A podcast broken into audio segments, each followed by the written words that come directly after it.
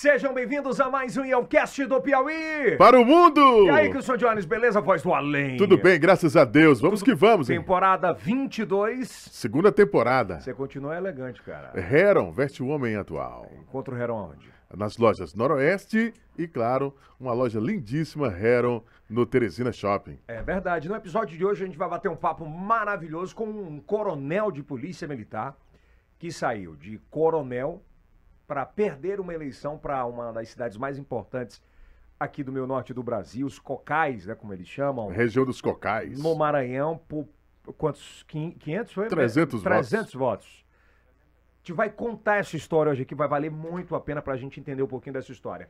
Mas antes, vamos agradecer os nossos patrocinadores, né, rapaz? Noroeste. É, que nos ajudam aqui. A Noroeste, as lojas que vendem moda. A Faculdade Santo Agostinho, UniFSA, que ajudam a pagar as contas, de, as contas deste canal, né? Que, que, não são poucas, né? Não, não, não. E agora todo mundo engordou na pandemia e agora só querem comer fit. Isso. E lá tem uma crepioca, uma crepioca no Empório do Zeca, sensacional, viu? Maravilhosa. Maravilhosa. Deliciosa. Deliciosa. Agora que todo mundo tem que comer assim. Quando não é, você come um cuscuz da Jupi Alimentos também, que é espetacular. É, maravilha. É maravilhosa. Aí eu dou valor. A Faculdade Santo Agostinho, a melhor internet do Brasil que a Hora Telecom sempre com a gente, tá bom? A Medfarma, a Medfarma, todo mundo testado e aprovado, é a maior e melhor distribuidora do meu norte do Brasil. E o iBeer, que é a maior depósito delivery. 24 é, horas a partir de quinta-feira, né? Exato, a partir das 9 da manhã, né? É, 9 da manhã. Também se você quiser comer uma comidinha maravilhosa, o que é de ó, fala. Ah. Ah.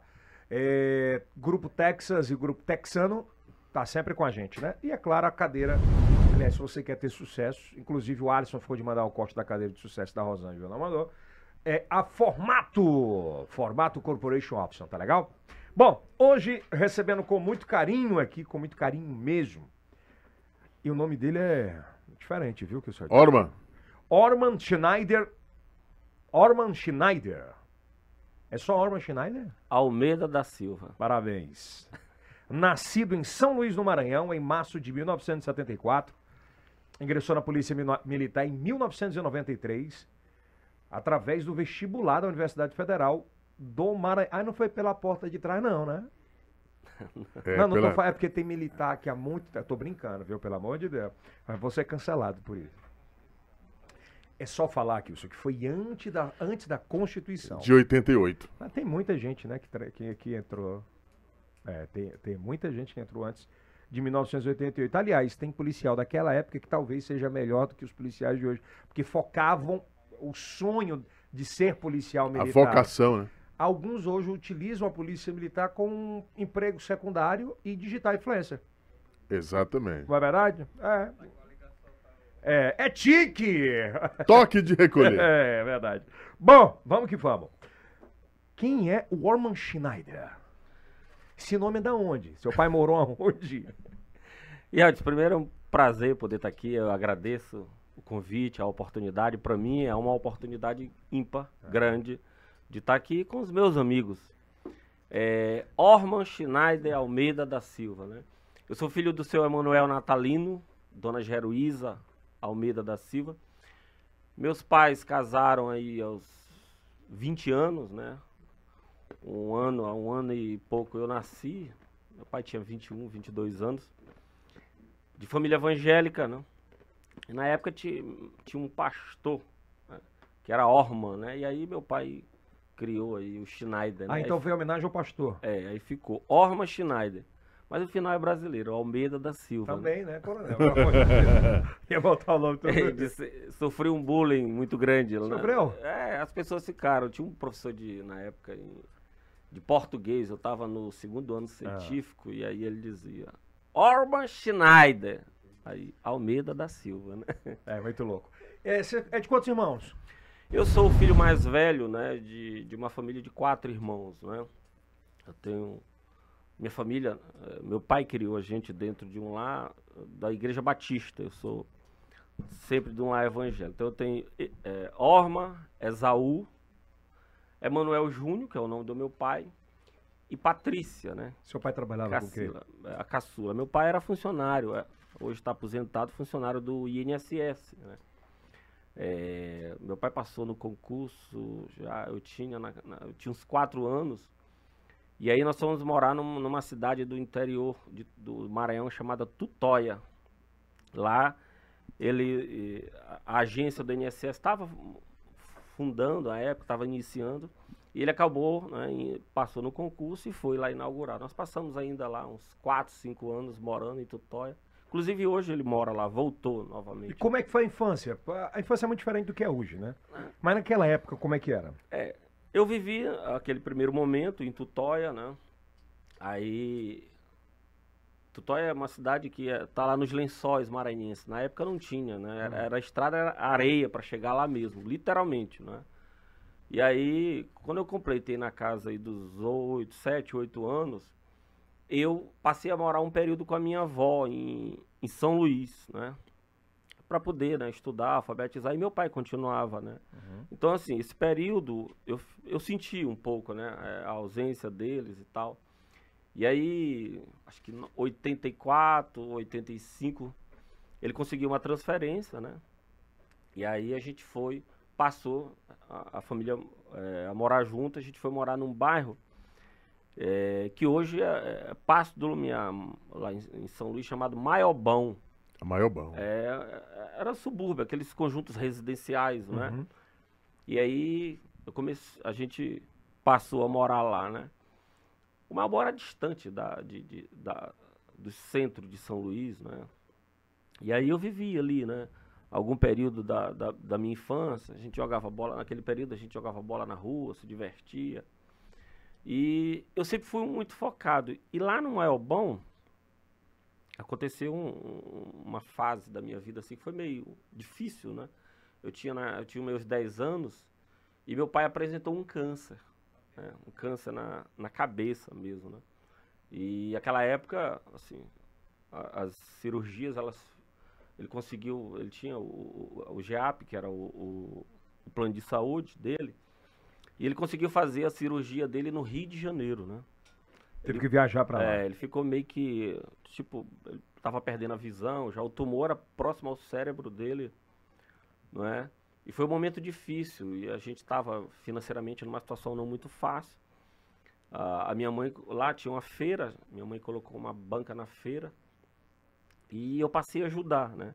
O meu tio, o meu tio mais velho, irmão do meu pai. Meu pai é filho de um casal que, que viúvo, né? O meu avô era viúvo, minha avó era viúva também. Tinham mais sete filhos e tiveram três. Meu pai é o caçula. E nesse período ele foi para foi o Rio de Janeiro. Meu tio acompanhou e eu fiquei com a minha mãe. Uhum. Né? E foi um período difícil. Eu comecei, inclusive ajudei ela, ajudava ela na feira lá. A gente começou a. Eu era muito admirado eu com 10 anos, eu era muito. Já, já ajudava em tudo, até dirigia, para você ver. Mas era errado, né? 10 anos dirigindo. Mas tinha que ser o homem da casa, né? E aí acabou assim, aquele me deu um. um criou assim, eu, é como se não é interromper a infância, mas você acaba, né, assim, saindo um pouco daquele período. Então meu senso de responsabilidade estava muito grande. Também porque eu queria ajudar os meus pais, né? Eu sabia que meu pai estava numa situação muito difícil. Mas você gostava disso também? Ah. Gostei, gostei, gostava. Levava assim, claro, com naturalidade? Não, não eu, eu vi assim, meus irmãos eram muito pequenos, né, muito bem pequenos, e foi um período assim da, da minha vida onde eu é, eu lembro de muita coisa, né. Na própria feira ali, quando a gente eu tava lá, me lembro que quando meu pai voltou, ele voltou para fazer as rádios, né? E aí ele estava muito debilitado e a gente teve que continuar financeiramente para ajudar, para poder é, sustentar. Né? Mas aí depois, ao longo, foi passando os anos, ele foi aí se restabelecendo. E graças a Deus a gente começou aí a, a dar um. Aí nesse um... período de desse, dessa transição, né? Quando seu pai se curou. Foi, pai, não, graças, curou, a, graças Deus. a Deus. Ele... E aí você. Como é que foi essa juventude? Como é que é a educação, a religião? ela influenciou na, na sua vida e na vida dos seus irmãos? Ah, com certeza. A gente, minha mãe sempre, né, sempre levou, a gente frequentava muito a escola bíblica dominical, que a Igreja Batista ela, é, uhum. ela tem uma característica muito grande de trabalhar muito a Bíblia, né, ensinar a Bíblia para e aos domingos, a, domingo tanto pela manhã como à noite, a gente era levado pelos nossos pais, né? Inclusive, para você ver, a minha irmã, eu, nós somos, eu tenho uma irmã, que é a única irmã que eu tenho, que ela é missionária, né? Ela fala o árabe, escreve árabe. Hoje ela mora em Amsterdã. Então isso, tudo isso é fruto, né? Desse, desse trabalho, né? Que, que, que os nossos pais eh, fizeram conosco. É, passado alguns, alguns anos, eu já estava na casa dos 15 anos, a gente mudou de bairro, nós fomos morar no Anil, né? A gente, eu comecei a estudar numa escola, que era a Escola Batista, que é a escola Uhum. eh, evangélica. É, financeiramente, né, melhorou, papai começou, né, a se restabeleceu, voltou a trabalhar. Ele toma até hoje corticoide, né? Mas vive Tranquilamente, graças a tranquilamente. Tem algumas restrições, não pode andar a cavalo, Aham. essas coisas. Mas foi um período onde eu é como se eu tivesse assim, tendo que amadurecer muito novo, né? Na raça mesmo. Na raça. Aí a gente foi, foi morar no, no outro bairro, que era o Anil. Eu passei a minha infância, aí eu comecei a jogar vôlei, né? Apesar de não ter muita altura. Mas eu, eu, eu era um amante do vôlei. Comecei a jogar, jogava na Levantador, escola. Ah, eu era atacante. atacante. Era. Atacante, né? Naquela época ele já gostava de. Do Tandy. É, turma toda. Aquele período, né? Os, os atletas de vôlei, os mais altos tinha, era Pampa, né? Era, tinha 1,90m ali. É. E eu tinha uma impulsão muito boa. Eu, eu jogava um vôlei razoavelmente. Eu era admirado. e aí, assim. Mas era só no, era só no time da igreja? ou- Não, era na escola. Eu fui seleção maranhense. Aí foi? Foi, fui sair em 89. A Ah. gente, Tinha os gêmeos, né, na época, 89, 90, 91. Nós, já- nós ganhamos três gêmeos seguidos no Colégio Batista, né? Saudade, né, dessas competições. É, era, era meu Saudáveis. Pra você ver, meu Oh. pai, ele sempre foi presente, né? Nesse período, ele já, ele... Quando a gente, quando eu comecei a jogar, que eu comecei a ir na, na escola, né? É, tinha um gêmeos, aí tinha um ginásio chamado Costa Rodrigues, que era bem no centro de São Luís, né? E lá, geralmente eram as finais. Meu pai sempre, meu pai e minha mãe sempre estavam presentes. Então eu sempre tive isso, né? Essa presença deles, né? Esse acompanhamento, né? E isso acabou é, me tornando é, esse pai, esse homem que eu sou, esse marido que eu sou, né? Eu é, acabo me refletindo muito nisso, que, os- que o seu Nessa- Emanuel e a dona Jeruísa, que já vão aí completar 50 anos de casados. né? Aí tem quantos anos então, os dois? Papai tem 69, Pô, ele casou novo então, 19, né? foi, 19 anos. 19 anos. É, né? papai... E quando é que você conheceu sua esposa? Com quantos anos? é, a época eu tinha feito o... Ah, não, tem uma pergunta antes. Tá, Ela pergunta, por que que você não virou pastor, missionário e foi pra polícia? isso. o que que Porque aconteceu? natural é que você... É, Segui- como, como sua irmã seguiu, né? É, É, na verdade, assim, nós, os três irmãos, eu, Isaú e Júnior, nós somos funcionários públicos mesmo. Todos três passaram em concurso público. Ela resolveu. Eu, e nó- mamãe chegou para mim na época, eu, eu tinha um tio que era coronel da polícia também, né? E aí mamãe chegou e disse para mim, meu filho tem um curso de formação de oficiais aí, que a UEMA, na verdade a UEMA tinha criado em 93, né? O governo do estado fez um convênio com a Universidade Estadual do Maranhão para a formação dos oficiais. E no- eu fiz em 93, mas a- acabei assumindo em 94, né, que foi em, em março de 94. E aí eu fiz o concurso, que era a UEMA fazia, eu fui o segundo colocado. E fui, porque o curso de, o, curso de formação, né, ele já pagava uma bolsa pra gente, né? E era uma forma também de eu ajudar meus pais. Eu queria também ajudar, né? Naquele período a, a carga era grande. Meu pai não era uma, uma sala, tinha um salário que não era não era aquele salário, né? E aí eu também queria ajudar. E aí eu fiz o curso de formação de oficiais, fui mas, mas chegou a pensar Conhecido em ser... como em- CFO, né? Pois é, mas É. eh, você, você pensou em ser pastor ou Não. seguir essa trajetória? Não, não, né? não, não, em momento algum não. Eu, eu sempre quis, eu queria ter ali eh, aquela estabilidade, né? Mas seu pai e sua mãe falavam, ó, acho que o caminho aqui é... Pa- Pra você ver, mamãe qui- quis. Papai ficou meio assim quando eu fui para o curso de formação de oficiais. Ele ficou meio.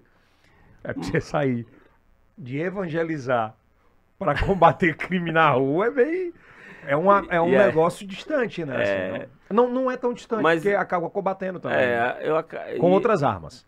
E eu me encaixei, né? Na eu gostei polícia. muito, muito. Quando eu cheguei, eu acabei né, incorporando bem. A universidade ela deu uma formação muito boa para nós. O, o- a- a- a- esse convênio ele amadureceu muito, né? A polícia militar de uma forma em geral. E lá eu saí aspirante em 96, né? Formei em 96 e fui para o batalhão de trânsito. Mas nesse período você conheceu sua esposa já? Ah, sim. Pronto. É, Doris tinha a universidade, o, o, o, o curso de formação de oficiais, ele funcionava no, no prédio da, do prédio de administração. Hum. E no mesmo período que eu passei no CFO, ela passou no curso de administração. E aí nós tínhamos uma cadeira que era a Introdução ao Direito Público e Privado, que essa cadeira eu acho que nem tem hoje, que era o professor. E aí eu cheguei para ele, eu e um colega, disse assim, pá, vamos fazer aí, ver se você, tu promove uma, um intercâmbio com o primeiro período de administração. Porque a gente olhava lá, as- olhava as meninas. As também. meninas, né? E aí ele fez esse, esse intercâmbio, né? E por coincidência, Doris sentou do meu lado, né? E a gente começou a conversar. Naquela época não tinha essa questão de celular e tal. Mas ali você já começou a dar uma chavecada, não? De leve, né? e aí eu peguei, a gente conversando, eu peguei o telefone dela, né? E acho que uns 10 dias depois que eu, que eu liguei. E detalhe, viu? O telefone dela naquela época, quem tinha o telefone era Ricken, cara. Era, era. Eu ligava de tenho, é- orelhão. Eu, eu tenho uma linha da Telemar. Pronto. Não era essa época era, aí? Era, era isso. E ela tinha telefone em casa. Eu não tinha. Entendeu? Orelhãozão. É, Eu ligava de orelhão. As e aí eu fichas. liguei, As fichas. As fichas. foi, e a gente começou, né? Mas você não pegou aquela época dos três segundos, não, né? Era que. Era, pronto. É, pegava. Aí tinha que botar. Aí você pegava e falava, botava e disse, eu tô indo. Eu ligava, aí botava, eu te amo. Era. Era, era, na verdade, Comprava quantas fichas por dia, Coronel? Rapaz, depois que eu comecei a namorar, eram umas 20. ah, bom. Mas era literalmente assim: você en- en- encaixava a ficha, né? É. E aí, se não botasse mais, a ligação caía. Quando né? você não dava um prejuízo pro vizinho, ligar da casa dele. Mas era legal, assim, foi, foi muito bom. Acabou que Doris, Foi sua primeira namorada? a primeira namorada, Namorada, namorada, namorada. foi, Foi foi, ela, foi, foi, foi, foi, sim, foi. E acabou que Doris foi pra onde? Doris não, ela passou em direito, acabou que nem formou em administração. Ela formou em direito, né? Ah, mas vocês continuaram juntos. Não, sim, sim. Ela, ela disse assim que foi, foi para a universidade fazer administração na universidade estadual para me conhecer, né? E aí, Você é um bonzão mesmo, viu? Ai, e aí ai, nós já estamos aí. Há quanto tempo? Nós, nós, nós nos conhecemos em 94, casamos, passei, nós namoramos 5 anos. 99 casamos. Vou, vou fazer agora 23 anos de casado. né? 23 anos. É, E 20. desse casamento? Aí nós temos dois filhos. Dois filhos. A linda Débora, que tem 16 anos, Ah. e o gatão Davi, que fez 13 anos agora. 13 anos é gatão já, tá vendo? Tá vendo? A linda é a princesa. É, e o gatão Davi. É, O que, que eles representam na tua Ah, vida? muito, muito, muito, né? A, a gente construiu, né? Eu sou aquele pai que procuro ser presente, né? Eu vi isso nos meus pais, acabei e eu procuro ser, ter essa presença com os meus filhos, ter essa intimidade, essa amizade, né? O respeito acima de tudo também.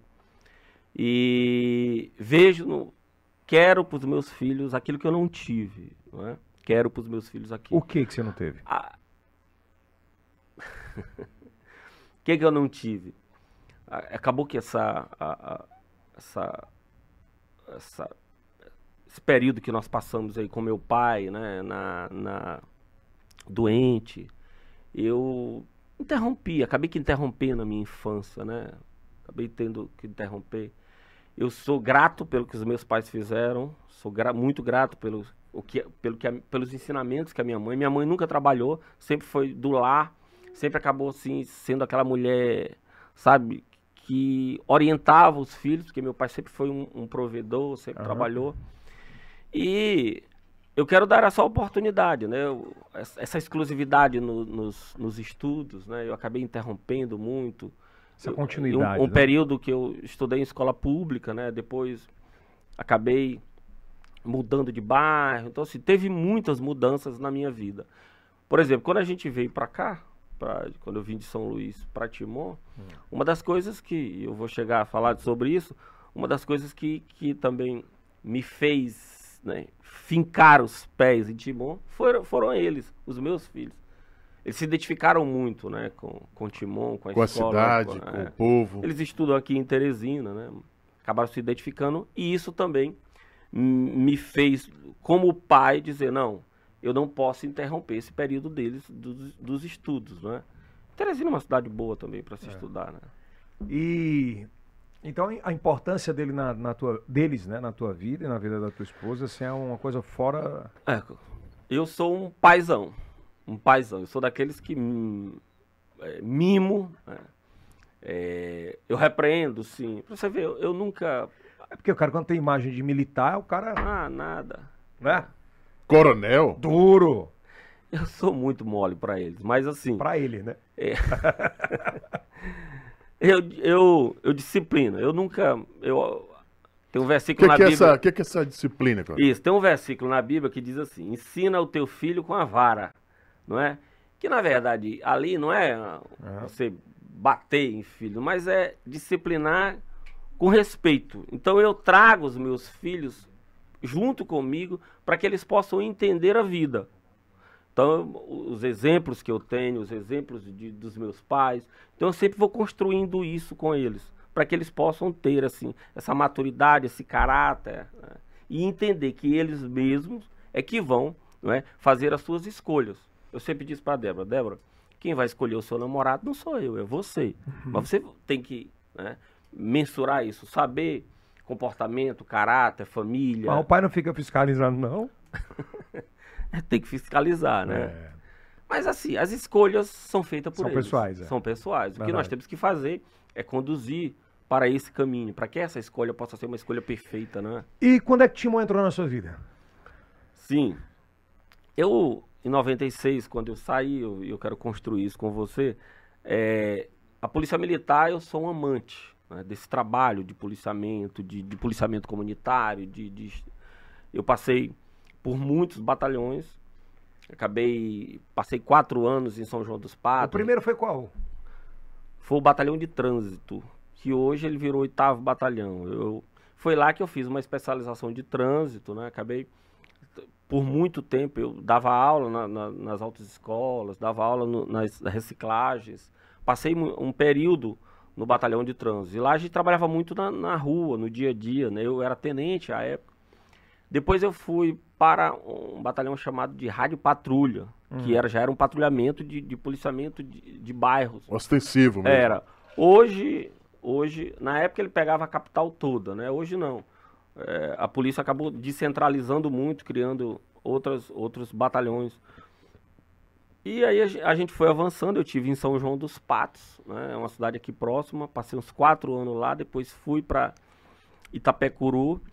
E quando eu fui promovido a tenente-coronel, o, o secretário de segurança acabou me colocando no, no, num programa chamado Crack é Possível Vencer que era um programa que a gente trabalhava em conjunto com outras secretarias, tanto do Estado como do município, para fomentar né, ah, esse trabalho de ressocialização, de cuidado. Né? E ali acabou assim, eu acabei vendo, tendo uma visão diferenciada em relação a esse combate ao tráfico de drogas. Né? E a gente fez um trabalho, criamos o Conselho Estadual de Drogas, eu fui um dos primeiros conselheiros, né? representando a Polícia Militar. E naquele período, que foi em 2016, o comandante da polícia me chamou, perguntando se eu não queria eh, vir para Timon. né? Eh, aí foi em 2017, 2017. Até então você não conhecia Timon. Não, não conhecia.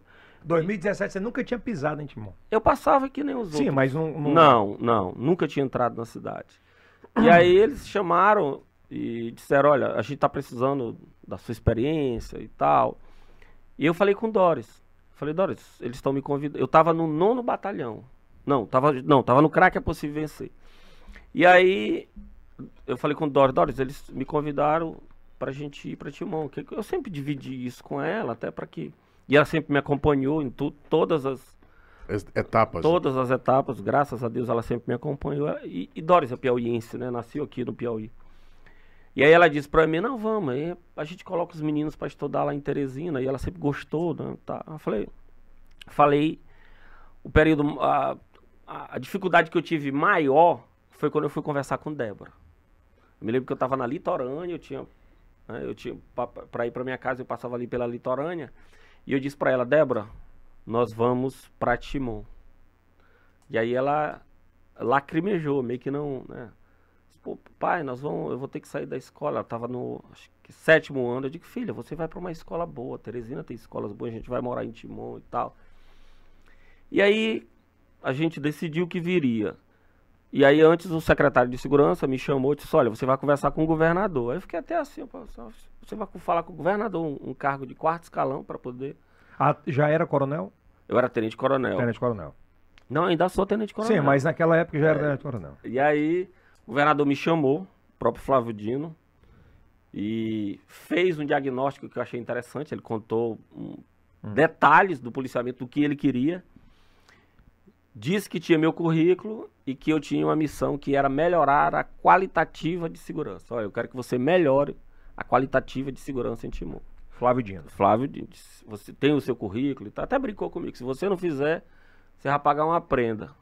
Aí eu olhei para ele e disse, se eu fizer? Ele disse, você vai ganhar um Fusca 65, que é o partido do PCdoB, né? Aí eu falei, não, eu vou atrás desse Fusca 65. E vim para Timon. É, vim. Cheguei aqui em setembro, 4, eu assumi o comando em 4 de setembro de 2017. E eu tinha, e eu disse ali, eu vim para cá muito focado, né? Timon é uma, é uma das quatro, a, a Terceira, a quarta? A quarta, acho que hoje já está a terceira, né? Terceira maior cidade do, do, do, Maranhão. do Maranhão. O batalhão representa, né, um, um, para a Polícia Militar, um histórico de representatividade muito grande, de muita responsabilidade, e eu vim, né? Nesse, eu digo, não, eu, nós vamos mudar. E quando eu cheguei aqui, a dificuldade que nós tínhamos era a comunicação, né? as pessoas, não, o 190 dá aqui... Como é que você encontrou a polícia de Timon naquela época? A polícia ela não tinha informação. Qual era o, o grande problema da polícia naquele período? Era o, esse feedback com a população. Não tinha comunicação? Não tinha comunicação. A comunicação era, era feita, às vezes eles ligavam, 3212, 32, eu até esqueci o número lá. Mas aí eu disse assim, eu, e a dificuldade que se tem é porque a maioria do, do, dos, da, da população do timonense em si, ele usa o DDD 86, não é? E aí eu chamei, eu digo, não, nós vamos fazer o seguinte, nós vamos criar uma forma de, de ter essa comunicação com a população timonense. Vamos começar pelas escolas. Eu chamei a secretária de, de educação para que a gente pudesse fazer uns grupos de WhatsApp. Montar um plano. Isso. E aí eu comecei a fazer isso com as escolas. Cada escola tinha três representantes, né? No grupo. É, manhã, tarde e noite. E eu, a gente criou um WhatsApp web, eu coloquei no, no Copom e disse, orientei, disse, olha, aqui nós vamos receber informações e automaticamente você passa lá para que as viaturas pudessem chegar. E isso a gente fez, né? A coisa foi assim, criando corpo, a, a polícia começou a interagir muito entre as escolas. À medida que ela ia nas escolas, o, o, entorno, a população ali também era beneficiada. Mas vamos lá. A, a, a, igreja também se teve essa mesma. Foi, aí a gente fez isso com a saúde, porque eu acabei fazendo isso com os hospitais, né? com os pastores, é, todas as igrejas. Né? É, eu me lembro que o, nessa época que você começou a aparecer muito bem, que não se falava em política, o, prefe, o prefeito atual, Luciano, ele enchia a boca para falar: o nosso comandante tá fazendo um trabalho muito diferenciado e tal, e coisa e tal, e tal. Até ali você não era ameaça, né? Eu não. Eu, qual era o foco? O foco era o policiamento. Não é? é. O foco era o policiamento. Eu, eu sempre fui claro, a população de Timon sabe disso. Eu não vim dizer para você que eu vim com a intenção de ser o prefeito de Timon é uma mentira, é um absurdo dizer isso. Até porque assim, eu, eu a minha formação, eu fiz direito, também acabei mas a minha formação era uma formação humanitária, ela sempre foi. Né? era uma formação humanitária e eu queria, naquele momento, qual era a minha intenção? Era desenvolver um trabalho voltado para a qualitativa. Mas você já era filiado a algum partido? Eu nunca nem fui filiado. Né? Eu fiz o que o governador mandou, determinou. Ele determinou que eu melhorasse a qualitativa. O problema é, é o seguinte, para você melhorar a qualitativa de segurança, você não trabalha só com indicador de homicídio. Porque às vezes você quer mostrar muita diminuição de homicídio, e isso você não trabalha qualitativo. O indicador maior de uma qualitativa é o roubo à pessoa, que é o mais difícil de se trabalhar. E é o que causa mais pânico. Exatamente. É o celular, é a moto, É. é, o carro O roubado. roubado, é- Insegurança. O carro furtado. Então, assim, eu foquei nos homicídios? Sim. Porque, e eu foquei muito no roubo à pessoa, porque eu trabalhei muito dentro dos bairros. E ali, o cidadão timonense, ele acabou vendo a oportunidade de, de ter diálogo e de ter voz. Porque eu- quando eu me lembro que quando eu estava nas ruas, o cidadão chegava para mim e dizia: Comandante, tem que melhorar aí essa iluminação. Nós estamos aqui, aqui à noite mal iluminado. Tinha hora que a gente ia. Ah, Então você está dizendo que naquela época o prefeito não, comunica, não se comunicava com a população. Você não tinha voz. O, o, o, que, que o povo timonense quis? Ele, ele queria ter voz. Aquele período né, que eu estava nas ruas, estive literalmente, inclusive Kilson nos acompanhou diversas vezes em operações que nós fazíamos e fizemos. A população ela me olhava como se eu fosse ali o como se fosse, como se eu fosse resolver os problemas de uma maneira em geral.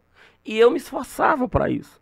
Você É. chegava, ligava prefeito ao prefeito ou secretário, pô, tem uma luz aqui para resolver. eu- a gente fazia isso, essa, essa comunicação, Nessa esse época feedback. você era o melhor amigo.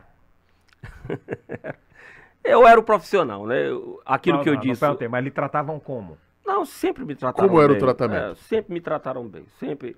O- eu, eu sempre respeitei esse relacionamento institucional em todas as áreas que eu tive. Não só em Timon. Em Timon eu respeitei essa, que há uma necessidade, né? Você vai fazer um policiamento, você tem que ter essa interação com a saúde, com a educação, com, né, com todas as áreas, para que porque a segurança pública é um conjunto É. de fatores. Você passou quanto tempo no comando?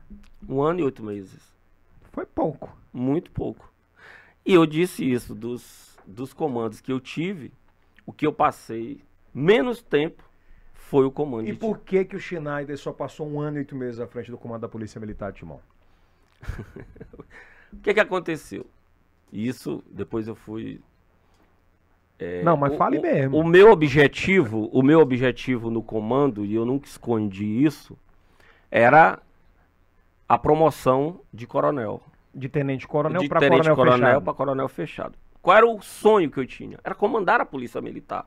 E eu me preparei e me preparava para isso. Para ser um Para comandante ser geral. o comandante geral da polícia militar. Esse era o meu intento, mas era o meu objetivo. E isso eu vinha construído ao longo dos comandos que eu, que eu vinha. Né? Logo, a, a- a- minha formação, a- as relações de amizade que eu tinha, então eu me preparei para isso. Para comandar a para polícia. comandar a polícia. Era um dos ob- um, um objetivo que eu tinha. E quando eu cheguei em Timon, lá em, as pessoas começaram a dizer: "Ah, você é muito querido na cidade". Isso já tinha acontecido em outras cidades. Nada fora da curva. Não, eu nunca eu não isso não me envaidecia. Até porque assim, essa relação humanitária você tem que ter com as pessoas. Isso é todo profissional tem que ter essa relação de amizade, de, até para que vocês possam conhecer realmente os problemas que você tem que resolver, né? E em Timon, aí começaram. O, próprio prefeito disse para mim: olha, você é muito querido na cidade. Eu digo, graças a Deus por isso. Tô- Até, até Uma curiosidade que eu tenho, na época ele te chamou para ser candidato, por exemplo, a vereador? chamou. Chamou. Ele me chamou para ser candidato. Então, Luciano ele, desse. Vamos... ele e o primo dele. Só, você vai ser candidato a vereador aqui. E eu disse que eu não queria. Você tá bem na cidade. Como foi o papo? Foi lá no. Vou te dizer onde foi. Uma vez o, o, o governador estava chegando, né? Lá no. naquele. Foi no aeroporto. E aí eu fui lá para receber, o governador estava chegando. Comandante da polícia. E ele disse assim para mim: Comandante, o senhor não quer ser candidato a vereador? Aí eu fiquei assim, eu digo: Não. Não, eu, eu, eu quero ser co- coronel da polícia e Tu tá, comandar tu o. tá co- me dizendo que quem despertou a vontade de ser político foi a família eleitor. Mas assim, teve um conjunto de. de não, não, mas o primeiro isso. convite foi a família. Foi. Pois o primeiro é. convite foi deles. E isso despertou? Naquele momento, não. O mosquitinho picou? Naquele momento, eu confesso que não. Porque assim, essa- eu sempre tive essa facilidade de, de, de, de- de diálogo, de, de interagir. Isso é normal. E às vezes passa. de- né? E aí? E aí, quando foi em abril, né, eu não fui promovido. Natural. Mas foi de propósito já? Não, de verdade. Porque tava certa a sua promoção para Foi, foi de propósito. É, até porque o próprio governador queria me promover. E quem não deixou? Politicamente, eles não. O próprio secretário. Parece Mas que- sim, a pedido de quem? Houve o pedido? Nos E eu, eu seria, Que deixa que eu dizer uma acha? coisa, eu, eu seria leviano em afirmar isso, né? Certo. Até porque isso assim é bastidor e isso não chegou para mim Mas efetivamente. o que, é que você acha? Eu entendo que eles não queriam a minha promoção. né? Eu entendo que eles não queriam. Isso eu entendo, que eles não queriam a minha promoção Uhum. naquele momento. Certo. Até porque, e se eu fosse promovido, eu iria para São Luís, eu não ficaria aqui. E aí eu não fui promovido, e logo em seguida veio o, o, o- coronel, que era o comandante diário, disse, ó, Schneider, tu vai entre- era uma quinta-feira, tu vai entregar o comando é, na, na terça-feira. Eu Fiquei assim, pô, eu vou entregar o comando. O senhor foi tirado do comando? Fui tirado, literalmente tirado. E aí eu, inclusive, conversei com, com o prefeito. Ele Nesse disse, dia. Foi. Como é que foi o papo lá? Aí eu sou o Luciano aqui. Aí, ele ele disse, eu, eu disse pra ele, eu ele disse pra mim, não, você passa o comando e depois aí você você volta. Aí eu olhei pra ele, eu disse, eu disse para ele, prefeito, deixa eu lhe dizer uma coisa. Uma cidade como Timon, a polícia militar, eu conheço a polícia militar. Uma cidade como Timon, como Caxias, como Imperatriz, comandante da polícia só sai politicamente. E eu tô saindo daqui politicamente. Aí ele disse pra mim, não, não vamos entrar no jogo. Aí da parte dali, eu saí e sabia que ia entregar o comando. E ele ligou no outro dia? Não. Daí, da- daí a gente nunca mais conversou. Nunca mais? Nunca mais. Desse dia pra frente. Nunca mais trocaram nem palavra. olhei, nem conversei, nem. E aí eu fui na terça-feira, né? Que, que fizeram lá a, a- a, passagem de comando e ligaram pra mim. Disse, olha, pra você mandar o que você vai escrever, o que você vai dizer, seu discurso. Eu mandei pra lá, fiz o meu discurso, escrevi e mandei pra lá. É puto da vida. Não, Chateado? Chateado? Sim, puto não. Eu vou te dizer assim, Decepcionado. pronto, uma decepção com a instituição, não com, até porque assim, eu vivo, eu vivo a instituição. Naquele momento eu vivia muito a instituição. Vestir a farda, Então, literalmente. Claro, eu, eu, eu, eu sempre fui um guerreiro da instituição. Ah, Eu me preocupava com o trabalho, com a imagem da instituição, com tudo. certo. E aí, no dia da passagem de comando, eu achei esquisito lá, câmera pra tudo quanto é lado, de um lado, microfone. Aí, eu, quando eu olhei, tinha um microfone aqui, tinha uma câmera lá um lado, eu digo, "Ih, rapaz, isso aqui tem alguma coisa errada. E aí, o comandante da polícia me deu a palavra, porque quem passa o comando tem a obrigatoriedade de falar. E aí eu peguei meu discurso e virei ele de cabeça para baixo e falei do que o coração queria. Agrade, agradeci, disse, pontuei o que eu tinha feito na cidade e entreguei o comando. né? A partir dali, começou um, eu vou dizer, uma perseguição assim, exagerada. Tiraram as minhas funções, proibiram de tirar férias. Aí eu achei esquisito isso. Já tinha acontecido na polícia com você nesse tempo inteiro? Nunca. Você tirar férias, você tirar licença. Quem fez isso? O comandante da polícia. A pedido de quem? A pedido do, do- do deputado que não tinha interesse que eu, que eu permanecesse em E Timon. quem é o deputado? O Quem é o deputado? O, de- o deputado Rafael Leitor. Foi ele que pediu? Foi. Quem me disse foi um coronel da polícia. Ai, foi. E aí E eu achando que era o Luciano. ele tava por trás, porque ele.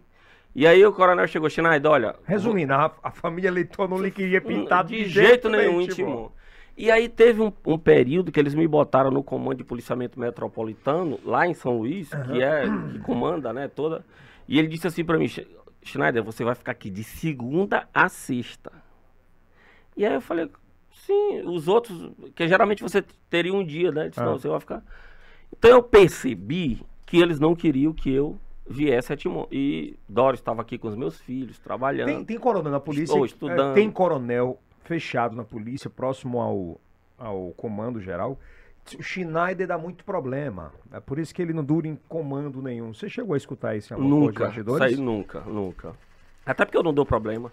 Eu passei quatro anos em, em São João dos Patos. Mas você não era Eu candidato. recebi o título de cidadão. Mas você não era Eu passei candidato. dois anos e, e oito meses em Itapecuru. E quando é que despertou? Disse, quer saber? Foi quando eu vi. Eu vou ser candidato a prefeito de Timó. Pronto. Isso aconteceu sim. O que foi que aconteceu? Eu comecei a ver o, o- o volume de perseguição muito grande. Pô, eu não poderia tirar férias. Não poderia tirar minha licença que eu tinha. Eu tinha direito a quatro licenças de três meses. E aí, inclusive, eu entrei na justiça. Eu entrei pedi um mandado de segurança para tirar férias. Aí eu chamei Doris e disse assim: Amor, vamos pra rua. Vamos começar a fazer as visitas. Só que eu fiquei de maio, período de maio até dezembro, mas eu não dizia que era candidato. Por quê? Eu imaginei ali, pô, também tem que ver como é a reação da, da, das pessoas, né? Eu me lembro também que logo após eu passar o comando, começou aquele burburinho de que a, a família Leitor tinha me tirado e tal, tal, tal. Aí uma assessora dele me ligou. Disse assim, coronel, o senhor é bem relacionado e tal. Faça um vídeo e diga que você não foi tirado do comando pelo, pelo A prefeito. família eleitor. Aí eu falei, eu digo, rapaz, faz o seguinte, esquece isso, que daqui a 15 dias ninguém vai nem lembrar quem é Schneider. Pra que que eu vou fazer isso? Eu já passei o comando e se eu fizer isso, eu cometo até uma indisciplina. E voltei, né? Tirei, na época eles me deram 15 dias de trânsito, né? Porque como eu tinha sido transferido para São Luís, sem função. Diminuir o teu salário? Ah, eu perdi 2.200 reais, né? na Faz falta, isso né? demais. E aí, eu disse, eu. é, foi o período que eu vi essa dificuldade de tirar férias de, e resolvi fazer lá e, e fazer, começar a fazer as visitas. Engraçado que as redes sociais, o dia a dia, todo dia, eu recebia, né, pelo direct, comandante, visite aqui minha casa, no bairro tal. E eu comecei a fazer isso. Aí eu criei um movimento selfie com o comandante. Né? A gente tirava o selfie, as pessoas postavam, repostavam, publicavam. E foi interessante que na época eu comecei a ver pelas redes sociais, esse período até dezembro, muita figurinha minha. Por exemplo, as fotos que eu postava, eu não sabia. Criaram, um grupo começou a criar figurinha. Mas o senhor criou não, né? Não, não, não, realmente não foi. Cidadão mesmo comum. É. E aí eles, nos grupos, começaram a dizer que eu era candidato e tal, e eu fiquei. Eu, eu não confirmei isso. Quem foi o primeiro convite?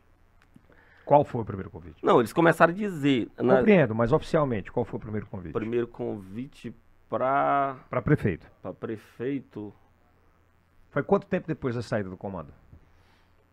Não, porque assim, eu só fui declarar pré-candidatura em janeiro de 2020. Eu, eu agia como candidato, mas não dizia que era candidato, até porque eu queria também entender a população. Se- Sentir, né? Você É. não era de lá. Exatamente. Então, assim, eu comecei. E nesse interim, a gente começou a montar um grupo. As pessoas começaram a vir, entendeu? O grupo começou a se, a se, a- a se formar. Essa turma da figurinha, eles começaram a me apelidar de Coronel da Figurinha, lá. E aí essa turma da figurinha apareceu. Que era um grupo lá de. de- tinha, um, tinha um rapaz que hoje eu conheço, chamado Dan, Dan Braga. Ele que fazia essas figurinhas lá e tal. E isso começou a se expandir, entendeu?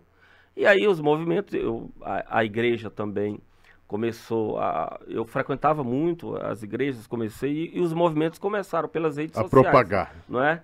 E quando foi em, em janeiro, em dezembro eu ganhei uma pesquisa. Eu ganhei, literalmente. Me lembro que eu estava na, na casa dos 28 pontos, eu já estava liderando, né? E quem estava em segundo lugar, na época, era, se eu não me engano, o Alexandre, que ainda tinha o recall da, da campanha anterior. Eu estava lá. E aí eu defini. Ali eu defini. Sou candidato. E- Isso, eu defini a pré-candidatura naquele período. E como é que é um coronel, um tenente-coronel de polícia, que não tem histórico político, enfrentar uma família totalmente política, Tradicional, né? que vinha de quatro anos de, de muito poder, vamos, teve pai, teve, enfim. Como é que, como é, o que é que passou pela cabeça? Quais as ameaças que foram sofridas? Como é que foi esse período de transição? Olha, eu me baseio muito naquela na, na história de Davi e de Gideão na Bíblia. Eu acho, eu acho interessante. O que, que o povo timonense queria? O povo timonense naquele ainda quer. O povo timonense está muito cansado, está fadigado dessa alternância de duas famílias no poder. E o que, que eles queriam? Eles queriam um, uma nova gestão, uma nova ideia, né? a mudança literal que nós pregamos isso, não é? E vendo isso, conversando com a população, eu tive a preocupação de montar um projeto para Timon. E nós fizemos isso com as pessoas, com os timonenses. Vieram né, inúmeros técnicos que, que me ajudaram no plano de governo da educação, da saúde. Essa construção desse projeto, ela foi muito de povo.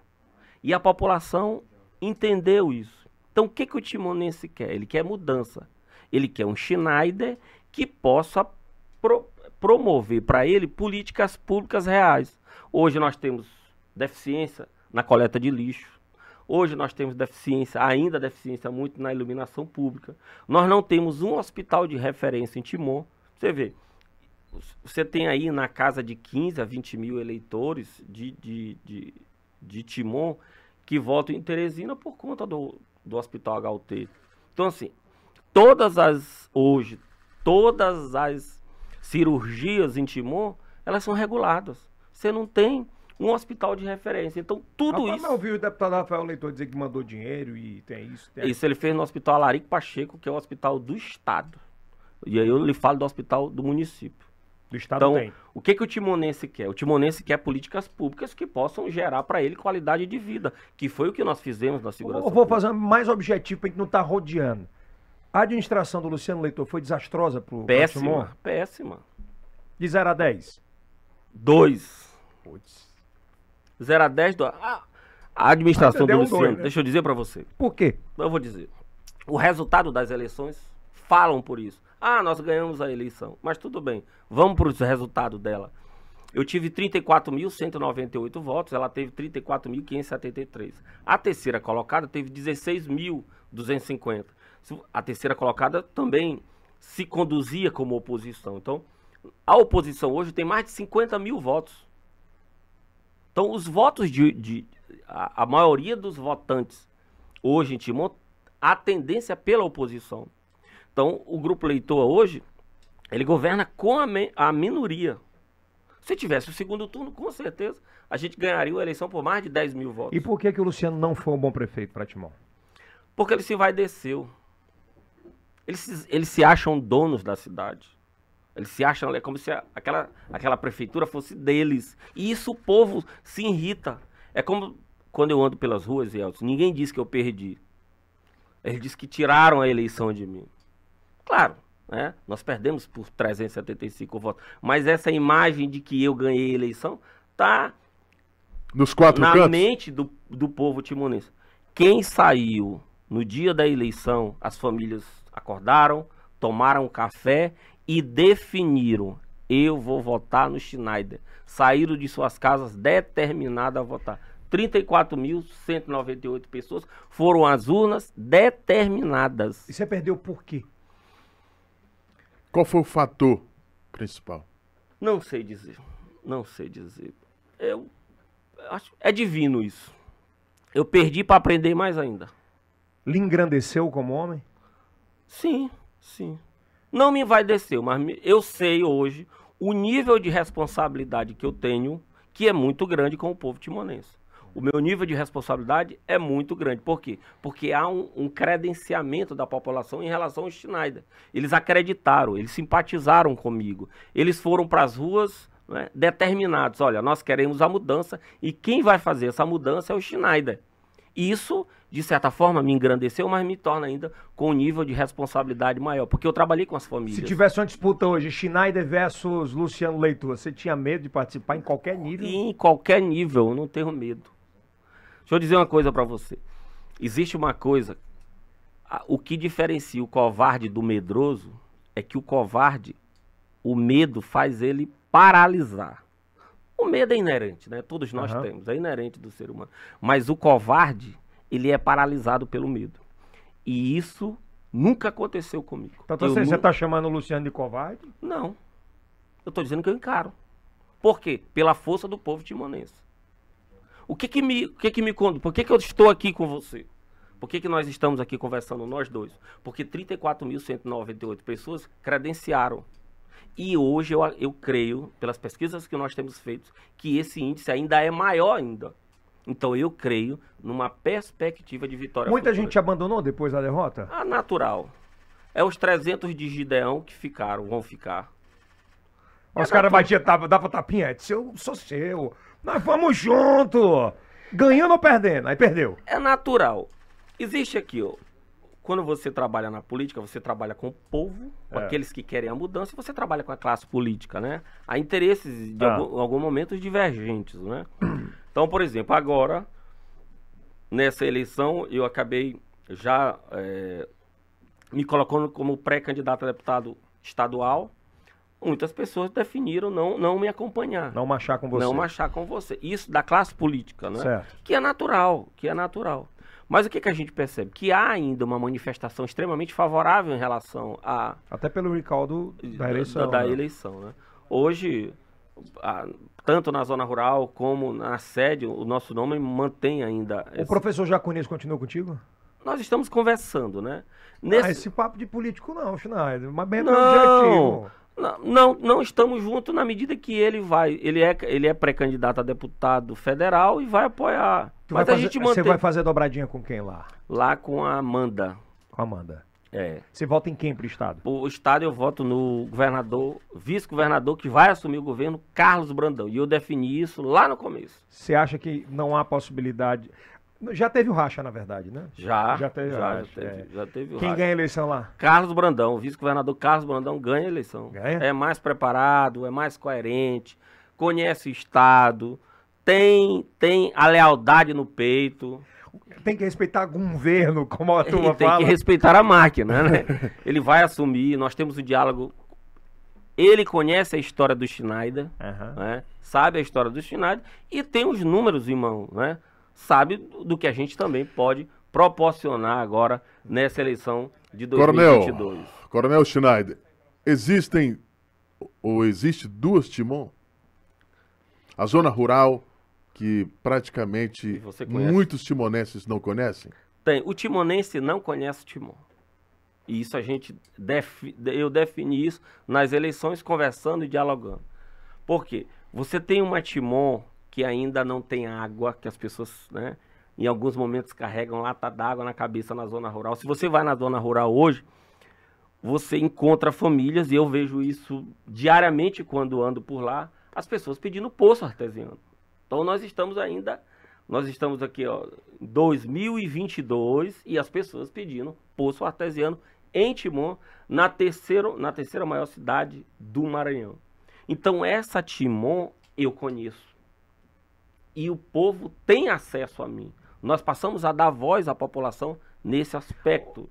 E, e quem é que garante que se um dia você for prefeito, você também não vai se invadir? A minha vontade, a minha vontade, a minha fé, a minha determinação, o meu caráter, aquilo que eu aprendi com os meus pais, a minha simplicidade, o que eu aprendi do mundo, isso, forma, isso formou o meu caráter. o respeito, por exemplo, com o pai, a relação com o pai de não brigar, não discutir, não desrespeitar, entender que ele é o norte sempre. Isso. Honrar. E eu lhe digo isso, a minha responsabilidade é tão grande que eu tenho convicção de que o timonense acredita nesse Você projeto. fala com o pai do Luciano, Não vi mais também. o Chico Leitor? Não- não- Há desde, quanto tempo?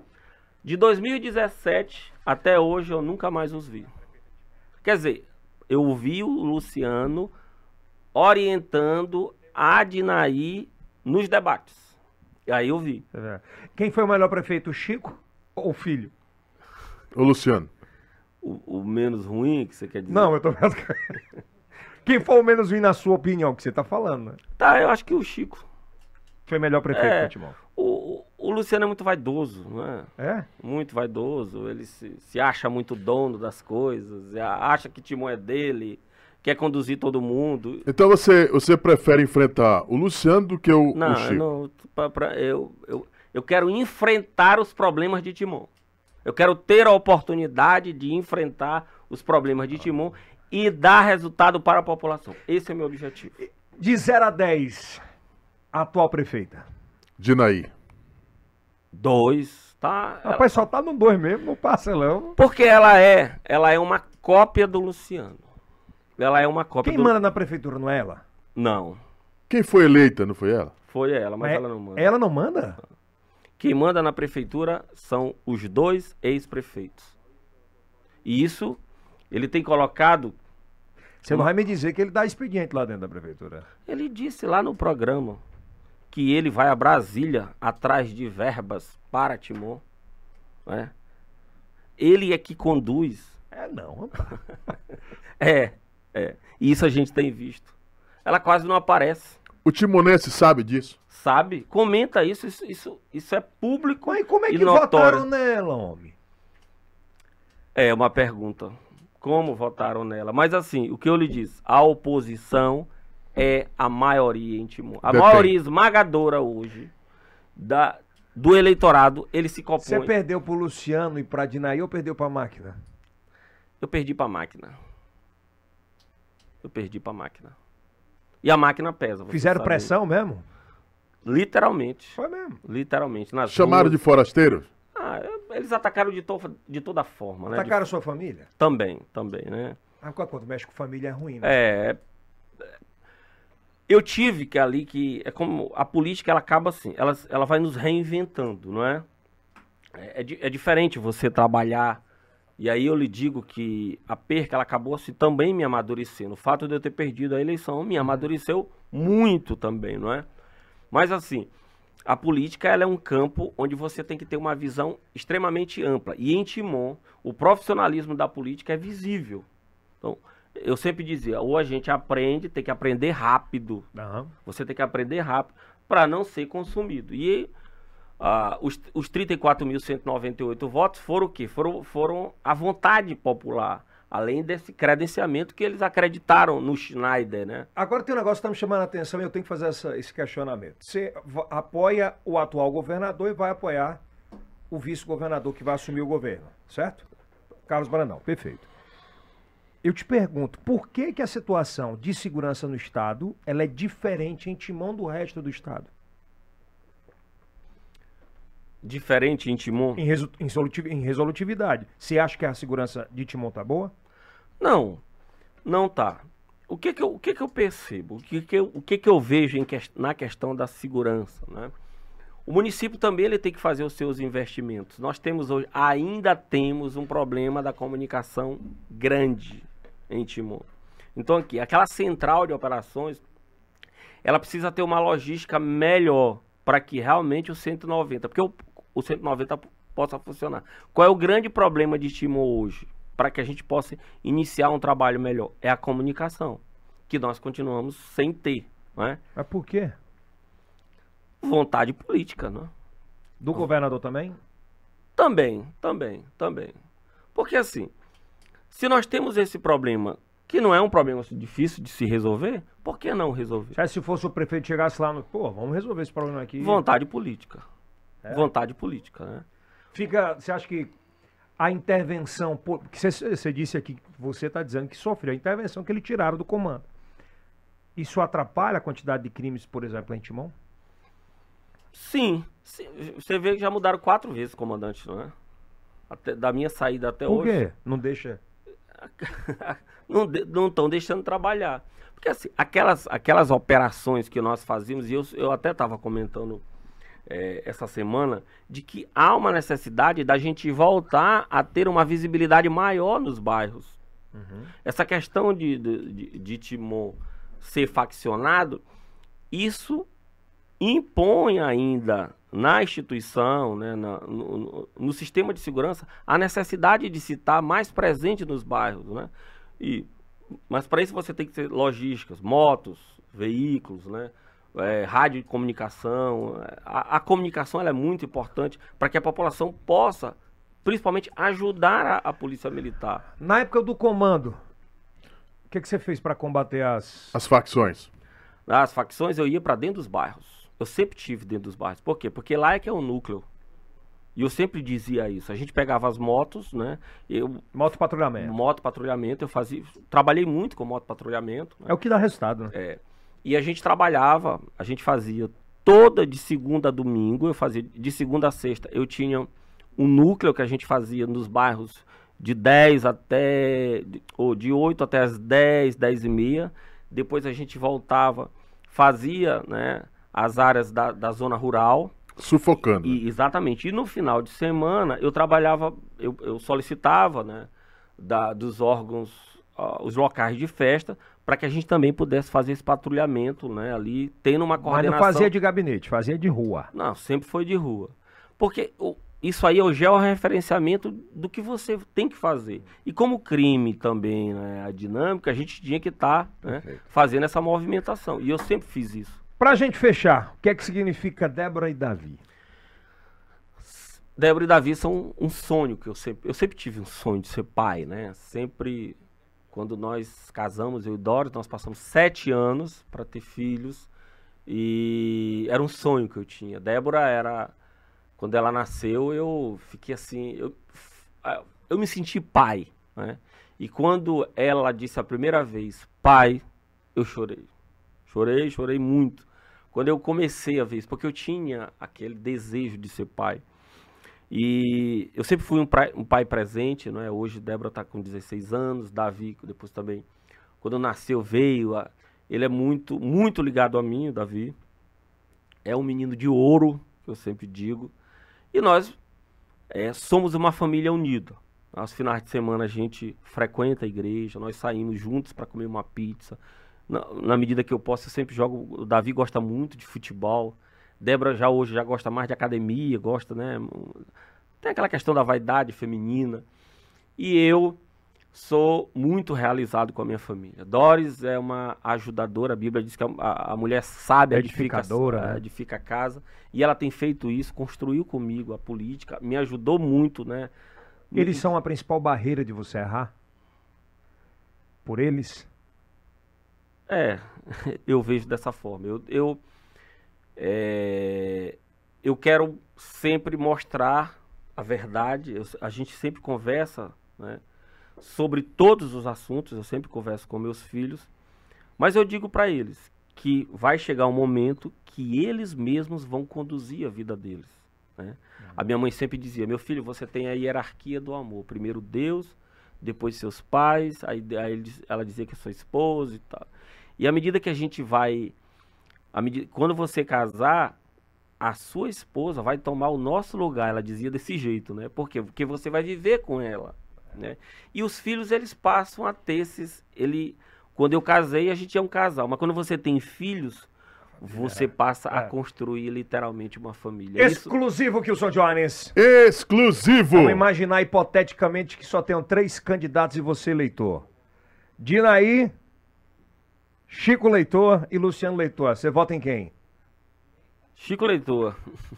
É? Porque ele é que é o líder, né? Eu vou falar do líder. Você votaria nele? É, porque ele é que é o líder deles, né? E se romperem lá na frente, se tiver Dinaí e Luciano?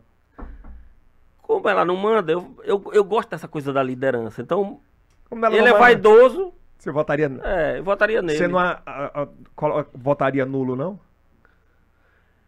Para lhe falar a verdade, eu não anulo meu voto. Dá esperança que é, alguém... eu não anulo meu voto. Eu é. acho que você tem que dar esperança. Eu não anulo.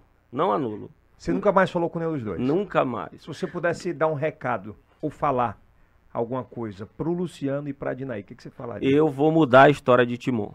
O que vocês não fizeram, eu vou fazer pelo povo timonense e pelo credenciamento que eles nos deram.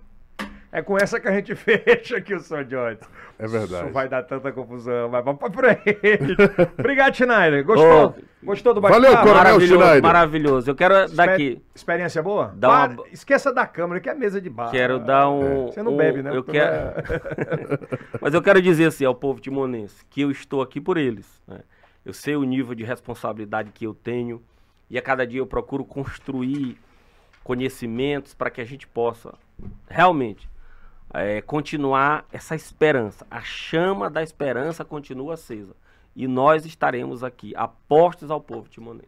Vai dar muito o que falar. Aproveita, ativa o sininho, dá aquele like, se inscreve no nosso canal, né, Kilson? Exatamente. Compartilha. Lembrando que nós estamos em todas as plataformas de áudio, todas, absolutamente todas as plataformas de áudio. Também estamos em todas as plataformas. Estamos no TikTok, estamos no Kawaii, no Facebook. Vai lá, procure o quê? Dá um Google. Com Você certeza. encontra né? tudo, né? É isso. Bom final de semana para você que está assistindo no final de semana. Na semana, uma ótima semana. É. E é, aproveita e assiste o próximo. E manda presente pra gente aí na nossa caixa postal. Eu tô aceitando. Ou cartas também, né? É Enfim. E é o. Cast. Até a próxima.